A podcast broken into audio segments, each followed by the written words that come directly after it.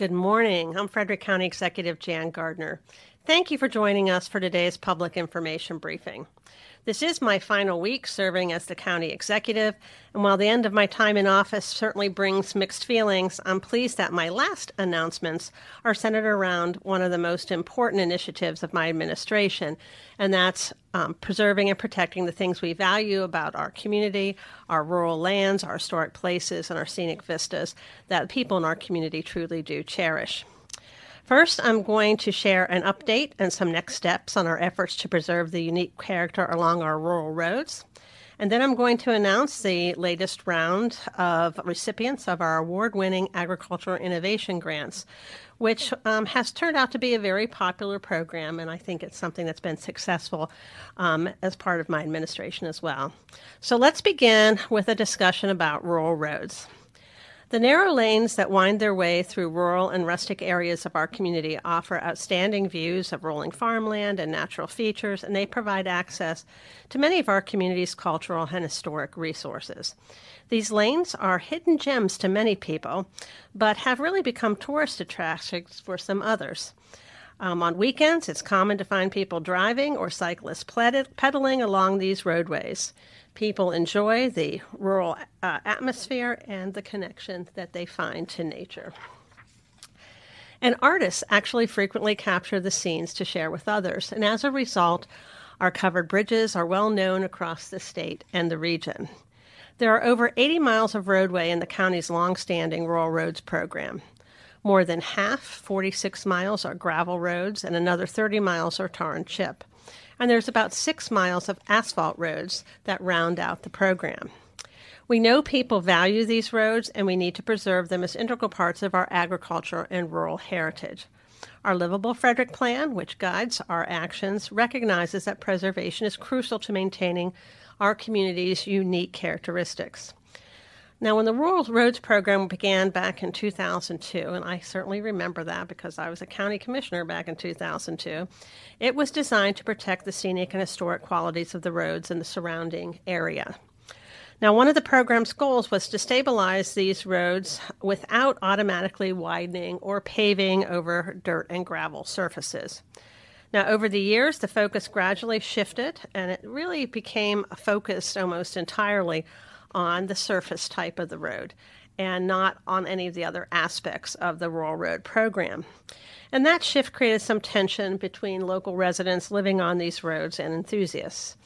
It became obvious that there were some legitimate competing interests between the challenges of maintaining these roads for the people who lived along them and protecting the scenic vistas and the rural roadways. Now, safety is always at the forefront of what we do in local government.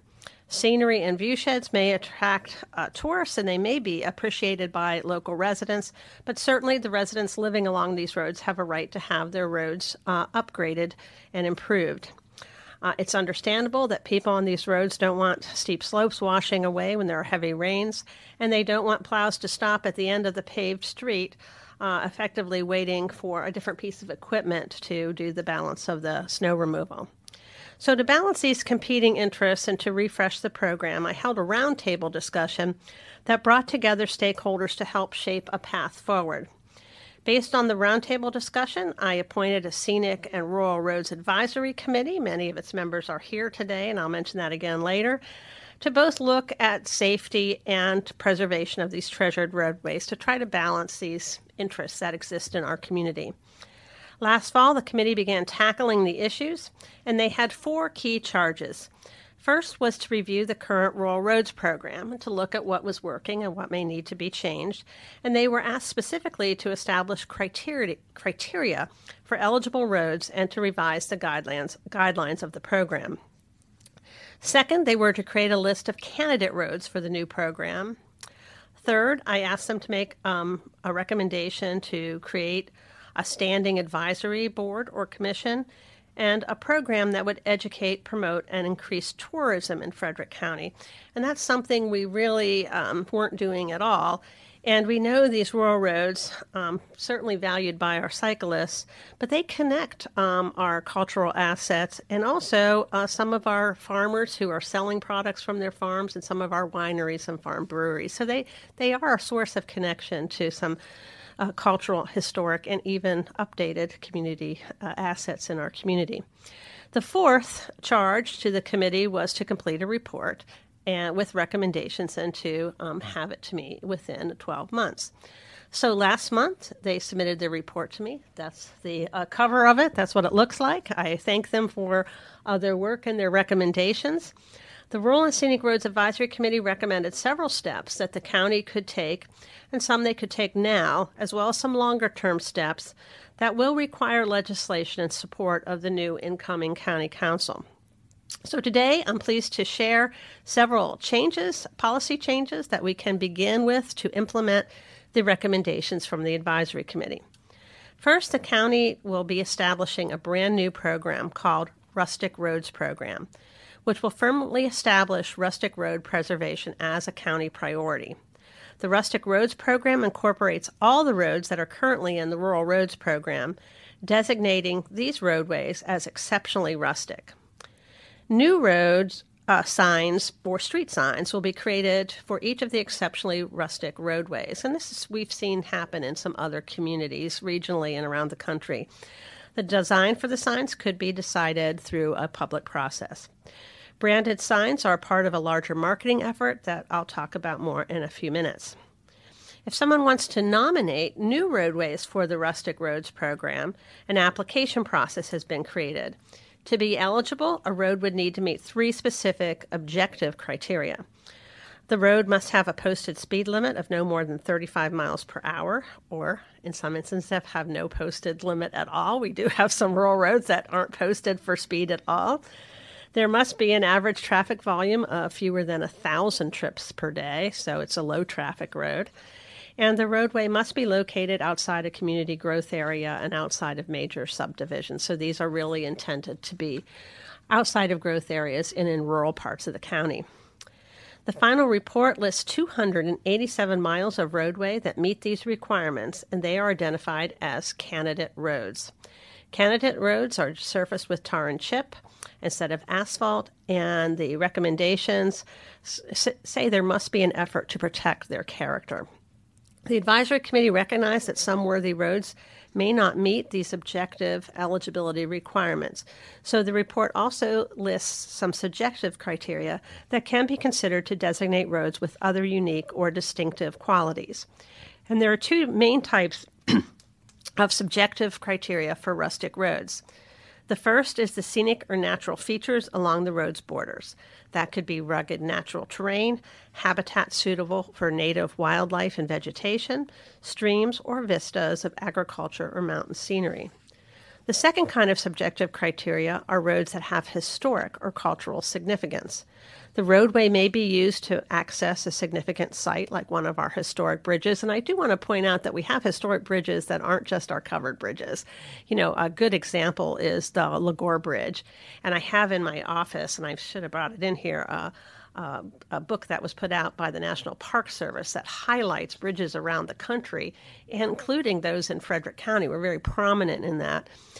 And um, or it may be a road that follows a historic alignment or highlights historic landscape and events. And adjacent buildings and sites may be historically and culturally significant. I mean, that could be a home, it could be a church, it could be another type of historic structure. And of course, I think that ties into our historic preservation grant program as well. So, the next recommendation of the committee is to enact a specific policy that any work done on rustic or candidate roads will have limitations in place on the work to protect the significance of the um, area. That includes whether you're considering safety improvements, guardrails, shoulders, bridge work. So, under this recommendation, there's a desire that the crews working on these roads should be trained and sensitive to the specific special maintenance needs of the rustic roads. I do want to say, though, that you know it may be difficult for us to have a contractor that has training, so we're going to have to figure out exactly what that is because obviously we want to make sure that we don't limit maintenance of roads. Uh, nearby trees, plants, wildlife habitat that may be in the rights of way should also be protected as, as reasonable to do so. So it's important to note that no roads will be added or removed from the Rural Roads Program until a new Rustic Roads Commission can be established through legislation. Now, I did get this report uh, a month or so ago, but I really couldn't introduce legislation to the county um, council because the charter does not allow new legislation to be enacted during the final month of an outgoing council's term, basically during their lame duck session. So legislation has to wait for the next council to consider a new bill to create the actual Rustic Roads Commission. So until this legislation is drafted, the county's Division of Public Works will continue to maintain our rural roads following the existing guidelines, and this was supported by the advisory committee. That means there'll be no changes to a road's width or alignment. The type of service will, surface will stay the same, and the vegetation or trees that grow along the right of way will continue to be maintained. DPW will enact a policy to continue using the materials needed to provide structural support, to preserve the road surface, and to shape the roadway for drainage or safety purposes. And the idea is that there will be a standard operating procedures to guide maintenance along these rustic road sections. And, and they'll be included in the Street and Roads Design Manual. Um, under a new rustic road commission to be established by county ordinance, the existing roads board will continue to, until that time, monitor the program with staff support from DPW. The Rustic Roads Commission will um, propose and recommended and propose that the rustic roads and candidate roads in the future um, will um, will be um, under the the uh, recommendation of the Division of Planning and Permitting, and they'll be the primary support for the Rustic Roads Commission. Public Works and planning staff obviously will continue to work together and to collaborate with each other on this program. Planning and permitting staff already has a historic preservation planner on staff uh, who's here today as well. And the committee recommends that the Public Works also have someone on staff who can coordinate the work on rustic roads. Planning staff will be responsible for developing a new uh, rustic road section for the county streets and roads design manual, which will set new guidelines for maintenance moving forward. Now, one of the reasons we wanted to preserve these special roads is because local residents certainly value them. They value the historic and rural aspects of these roads, and they also attract tourists. So, the advisory group's final report includes a recommendation for the Division of Planning and Permitting to develop a marketing program in coordination with Visit Frederick, which is the Tourism Council of Frederick County. So, Visit Frederick, I would note, was represented on this advisory committee. Marketing should include the new road signs for exceptionally rustic roads, and the rustic road logo could be used on maps and, and other um, outreach materials. The report also recommends creating brochures and a mobile friendly website with maps of the rustic road networks for people who drive to historic sites, museums, farms, and byways, and to make it easier for them to connect to local restaurants and businesses. Other possible marketing ideas include developing a collection of seasonal photographs showcasing our rustic roads. Photos could be made available to the media and travel writers to promote tourism in Frederick County. The opportunity also exists to create a Friend of Rural Roads group to help with beautification efforts. So I really think it was a comprehensive um, report. I do want to thank the members of the advisory committee for their hard work to shape the Rustic Roads program. And I know some of the members are here today, but I want to acknowledge all of them. The chair was Tiffany Ahalt, uh, Vice Chair Susan Hanson, uh, Jim Bonneville, Ron Burns, Sam Castleman, Howard Looney, Darius Marks, Peter Paris, uh, Barbara Wyatt, Jeff Yoakum, and Dave Zidelis. I also want to thank our staff from Public Works under the direction of Jason Stitt, who's the division director, and the staff in the Division of Planning and Permitting under the direction of Steve Horn for their efforts to um, implement the committee's recommendations. Um, special thanks to county staff who di- directly supported the committee uh, Kimberly Golden Brandt, uh, John Demetrio, um, Bo Lockhart, Mark Mishler, Dave Only, Dennis Superzinski, Amanda Whitmore, and Mike Wilkins. A lot of people were involved in this. I'm excited that our Rustic Roads program is taking shape. Um, pieces that are managed by policy are moving forward and are underway, and planning will um, craft the legislation that's needed. Also, during the upcoming budget, there should be funding identified to implement the advisory committee's recommendations, and of course, that will go to the next county executive. The goal is to preserve Frederick County's rustic roads in their natural and historic settings so future g- generations can understand and appreciate our rich agricultural history. So that's a lot. So I do want to thank everybody for their work on this. And, you know, I wish we could have uh, move forward with this a bit faster, but sometimes good things take time. So I do think that this will move forward um, through the next administration. So, next, I want to um, announce the next round of agriculture innovation grants. Uh, the economies and success of our small towns and our rural villages really uh, depend on having a thriving agricultural industry. So, leaving a legacy of agriculture has been one of my top priorities. To keep agriculture viable, we have to do a couple of things. First, we have to preserve our best and most productive farmland, and we are doing that through our agriculture preservation initiatives, and we're doing that with a record level of investment in those programs. Second, we've worked to make sure that agriculture is an economically viable industry, and that's where the agriculture innovation grants come in. This year and into the future, we've literally doubled our investment in agriculture preservation efforts in Frederick County because we do want to preserve our best farmland now. We know our county is under a lot of pressure for development, and we want to uh, do what we can to preserve that land for future generations. We've dedicated a record amount of funding um, to help our, th- our 1,300 farms uh, thrive and to diversify. We just used ARPA money to support uh, grants for farmers to support the um, and cover the rising cost of fertilizer, which I know is very much appreciated. I've heard from a number of people about that.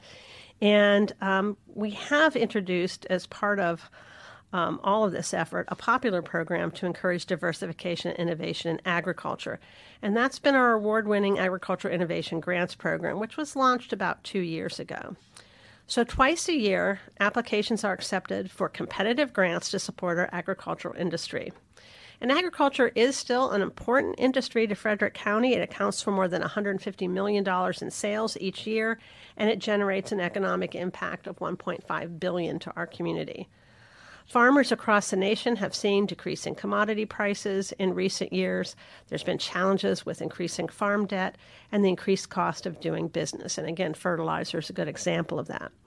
Our farmers do supply food and fiber, so it is essential that the industry remains economically viable for all of us. Supporting agriculture not only helps the industry, but it's certainly consistent, again, with the goals in our Livable Frederick plan. Today, I'm pleased to announce the recipients of our Fall 2022 Agricultural Innovation Grants. Again, these competitive grants are funded by revenue that is generated uh, from our recordation fee when new deeds are recorded in the land records. So we're not able to fund everything that is requested. When all the applications were added up, we had requests for about $650,000, and the selection committee recommended awards to nine operations for a total of $113,000. So I'm going to share who received these grants, and I'm going to do it in alphabetical order. So, first, we'll start with District Farms. District Farms is a hydroponic greenhouse located in Frederick. The farm was co founded in 2017 by three partners, including one of Frederick County's top young ag professionals, Allie Sharfsta. How, is that how you pronounce it? Sharfzada. Okay, thank you. Allie wanted to help build a more sustainable food system, and um, he left his patent attorney career to start a technology based approach to agriculture known as controlled environmental agriculture. District Farms grows vegetables in one of the most advanced food production operations in the county. District Farms will use its Ag Innovation Grant to establish an autonomous nutrient management system. The nutrient management system will increase the efficiency and consistent quality of greens by capturing, regulating, and recycling the nutrients. District Farm expects to create 20 new full time jobs and five part time positions as a result of bringing the autonomous nutrient management system online. The second um, grant uh, awardee is Fingerboard Farms. They grow hemp for CDB CBD products at its location on Fingerboard Road in Ijamsville. Dawn Gordon, who calls herself a farm her, will use her grant to uh, for a new well to serve her dairy barn. Irrigation will increase the production of the hemp plants, and the farm expects to add 10 full-time and 3 part-time positions when it completes these improvements. The Kombucha lady um, is the next uh, uh, awardee. Kombucha, kombucha is a fermented tea that is thought to have health benefits.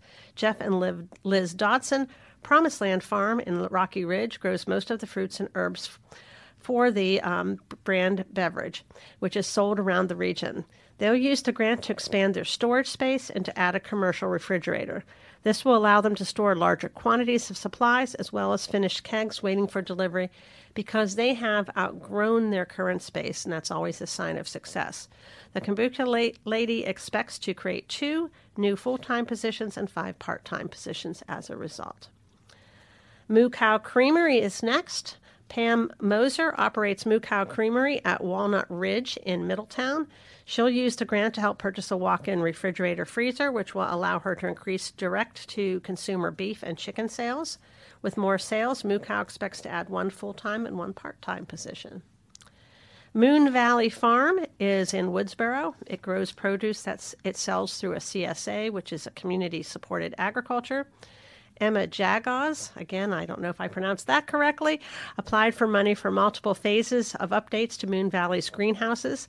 The farm will receive funds to convert a greenhouse that will allow for year round microgreen production for the CSA customers and as well as their restaurant clients, as well as equipment for a second greenhouse for seedlings for more consistent and efficient production.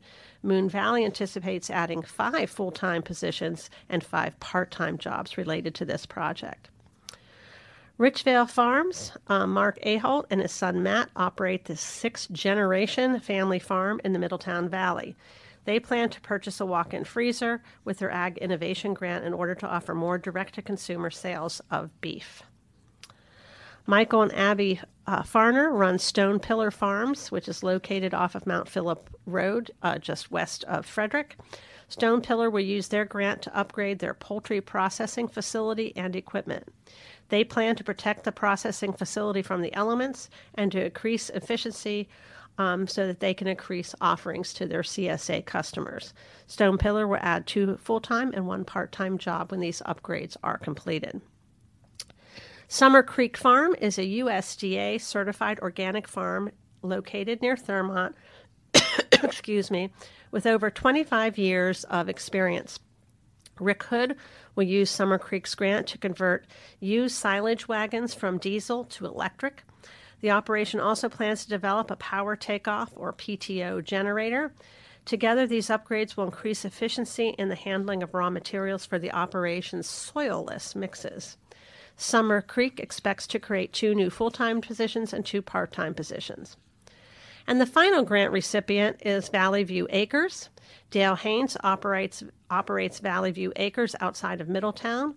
A crop farm known for its Sunflower Festival, Valley View plans to install an irrigation system over several fields. They'll use the grant for a well that will feed the irrigation system. As a result, they'll be able to increase their production of cut flowers, which will allow them to add a full time and a part time position. Combined, these operations will add 43 full time jobs and 23 part time jobs to our economy.